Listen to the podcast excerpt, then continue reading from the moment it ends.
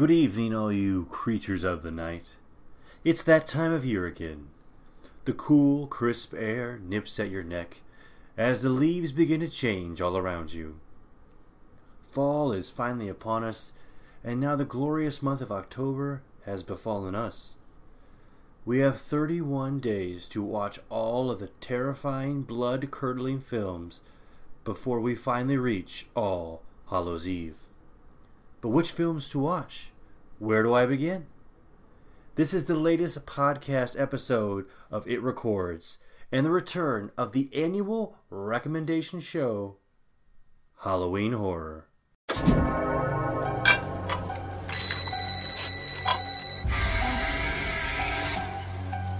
Hello? Welcome to Fright Night. I ate his liver with some fava beans and a nice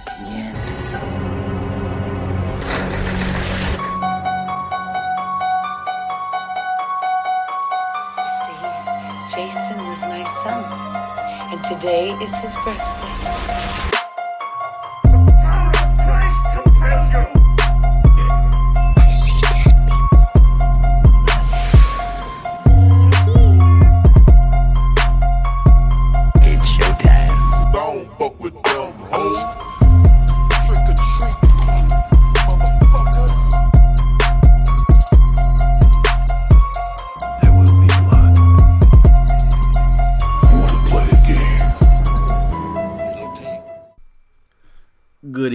You creatures of the night, and welcome back to the Records Podcast. It is I, Matt Johnson, coming to you again with another episode of Halloween Horror.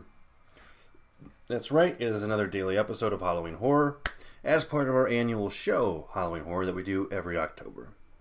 That's right, as we approach Halloween, everyone might like to watch a Halloween movie, a scarier movie, but you don't watch them all year round, so you may not know of the ones you should see or what's new or some classics. So that's the whole point of Halloween horror is we at the podcast watch these movies all year round. We talk about them all year round. So we give you a daily suggestion of a movie that might spark your interest you've never heard of or one you have seen and you've just forgotten about and you're like that one I loved I'm going to watch that again. So that's why we have Halloween horror where I give you a movie suggestion each and every day as we move through October. 31 days in October, 31 suggestions. As a caveat, these are films that we've never recommended before in Halloween horror, nor have we done a full length episode on. So these are fresh, new takes for you to see. As well, this year I have been suggesting movies between 1990 and 2020. That's right, 30 years of horror, 31 movie suggestions. So you can kind of see how the genre's evolved over the years, uh, what were people liking at what time. And so that's kind of interesting as well, because it definitely did change over the past 30 years. I've been recommending these movies in chronological order, meaning in um, on October 1st, so the first day of the month, I gave you a film from 1990. October 2nd, I gave you a film from 1991, and so on and so forth until we're going to reach Halloween here, and I'll give you a film from 2020, something that just came out this year that you probably haven't heard of, hopefully, and maybe you'll go check out, see a fresh new movie from 2020. Um, so, yes, that is Halloween Horror. Where does that leave us today? Where are we at on Tuesday, October 27th, for my 27th movie suggestion? That's going to put us right dab in the middle of 2016. That's right, four years ago, 2016. The movie I'm selecting is Lights Out. Lights Out is a 2016 American supernatural horror film directed by David F. Sandberg in his directorial debut, produced by Lawrence Grey Jin James Wan, who I'm sure you're familiar with James Wan if you like the horror genre, or if you have been listening to this podcast at all. James Wan had his hands all over the Saw series, Dead Silence, which I recommended, uh, The Conjuring, and several others. Uh, Insidious as well, which I've recommended. And those are more recent horror movies. James Wan has his hands on a lot of things. Nonetheless, this film stars Teresa Palmer, Gabriel Bateman, Billy Burke, and Maria Bello. It is based on Sandberg's 2013 short film of the same name and features, uh, sorry if I butcher this, Lotta Losten, who starred in the short. And I really do recommend you watch that short uh, because it's great. And I, I watched it first actually before seeing this movie. So I was really intrigued to go see this movie, seeing that it was also going to be directed by David Sandberg. Uh, to give you a gist, just really quick, of the short, which will give you an idea of the movie. Uh, the short is basically there's a person um, as they're walking out of a room, like it's a bedroom, maybe it was a laundry room. I can't really remember the short entirely, but you know you're you're alone, you're leaving a room, so you you hit the switch to turn off the lights, and when you do that, this character they see the silhouette of a person, a woman, at the very end of the hall, and they're kind of confused, so they turn the lights back on and they don't see anything. Turn the lights back off, bam, the person's right there in front of you, or at least a little closer, and that's that that kind of scary element that we can all relate to, um, if you will, of you know being afraid of the dark, and when you turn the light off, is that someone down the hall? You turn it back on, oh no one's there, but you turn it off, and the figure is right there in front of you, or it's right over your shoulder. Um, so I think a lot of people can prey on that fear. So the short worked really well. The thing is, how is it going to work as a full length film? Um, honestly, I was pleasantly surprised. Um, the film actually received a lot of positive reviews, not just from audience members, but from the critics for its overall direction, screenplay, acting. The acting I thought was great from everyone involved, and the photography and musical score. Um, the photography, the filming, I thought was really well because you know this is a, a film short that's kind of relies on a gimmick of turning the lights on and off. It's almost almost to the level of like a jump scare, but they kept finding new ways to incorporate the character. Um, in this movie without just using the same old you know jump scare of turning the lights off it's one person but you know um, elevating it or evolving it into different scenarios where the lights would go out or finding other ways to uh, bring light into a room. And and so it, it worked very well. And it, it almost uh, even more so could be considered a drama. I mean i know it's a horror and it's a supernatural horror but the characters are well developed. It's it is a good screenplay and I was pleasantly surprised for that. Knowing this was coming off of a short, I thought it was just going to be a cash grab from Blumhouse and Wan to really, you know, get some money off of this little short film that people liked and use this gimmick and these catch and these jump scares to just bring people in and make our money back. It has that, but I think it was better than that. I think it uh, holds up as a film in general, and I would really recommend going to see Lights Out. Uh, it had a 4.9 million dollar budget and it had a, it grossed 148.9 million, so it was a huge success. Um, it made back its money. It was a critical success as well. And as of now, I don't believe uh, that there is a sequel in the works. 2016 was the last time that it was talked about, which is when it was released. But um, nothing so far has come of it, and I think that's that's good. That, that that's really uh, a good idea. I don't know what you could really do with a sequel except really drag it out.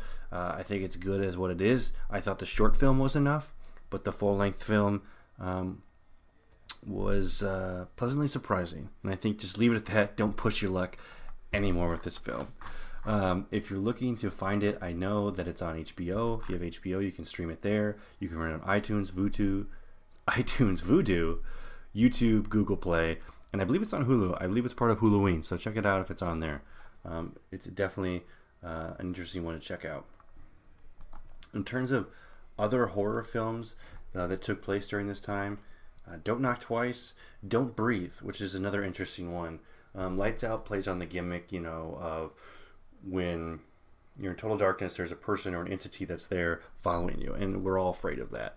You know, someone's over there in the dark. You see that shadow lurking when you're like maybe in your bed at night, but it's just your pile of clothes or it's your comfort or whatever it may be. Don't Breathe came out at this time, and if I'm um, sorry, if I'm recollecting correctly, this is one. This was done by was Sam Raimi. Oh, Sam Raimi produced it. Okay, yes. So uh, three Detroit thieves who get their kicks by breaking into the houses of wealthy people. Um, they get word about a blind veteran who's won a major cash settlement following the death of his only child. Figuring he's an easy target, um, they go in and are then in for the fight of their lives. So it's like the lights out uses you know the darkness that you're afraid of. Uh, this one really relies on sound, and it reminded me of Wait Until Dark, the Audrey Hepburn movie. So that one's really relying on sound uh, to heighten your sense more than just your sight. So that came out in the same year. Raw came out in 2016. Raw is a movie we've done on this podcast about cannibalism. I still recommend it. I recommended it and defended it on the podcast. Uh, Pandemic, uh, Blair Witch came out, uh, a Ouija sequel, The Forest, The Boy, Split, which we just did on the podcast, Belko Experiment, which we did on the podcast, The Void that we've done on the podcast, and The Conjuring 2. And I'll leave it at that. So we've done quite a few, uh, quite a few films from 2016, and Train to Busan. I'll leave it at that. Sorry, 20. We also did Train to Busan in 2016. We must have really loved that year uh, when we were suggesting movies. But in pop culture news, what was going on outside of the horror genre? Uh, one thing that I can think of was uh, people mourning pop icons. I remember in early 2016, David Bowie passed away. And shortly after, Gene Wilder, Alan Rickman, uh, Muhammad Ali, Leonard Cohen, Alan Thicke, George Michael, Carrie Fisher, and Prince. There quite a few huge pop culture icons passed away in 2016. Other things were um, Hamilton became a success. Uh, we know Hamilton as being a huge success now, but it was really started uh, in 2016. The Hulk Hogan and Peter Thiel uh, trial to take down Gawker Media. If you have not heard about that story, please look into it. Um, as well, there's a I forget the documentary that's on Netflix, but it, it specifically looks into uh, this case of basically a huge venture capitalist funding this celebrity to go to trial to bring down a media firm and bankrupt them, uh, and this you know whole you know fake news media takedown, um, basically just taking them to court to sue them over something you don't care about until you run them bankrupt. Uh, it's a really interesting case. Um, it's a really interesting documentary to check that out. Um, the all-female Ghostbusters movie debuted, and Pokemon Go as well was a huge pop culture success that started uh, in 2016 and the Olympics were in Rio. And I got to throw this one in there before I end it. Chicago Cubs won the World Series. I'm a big Cubs fan uh, growing up in Illinois. They finally won the World Series and broke the 108 year old curse. So that happened in 2016. Uh, with that, I will conclude the podcast for today. I will come back to you tomorrow with a suggestion from 2017, so please tune in then. But until next time, I am Matt Johnson, and I will remain in the shadows.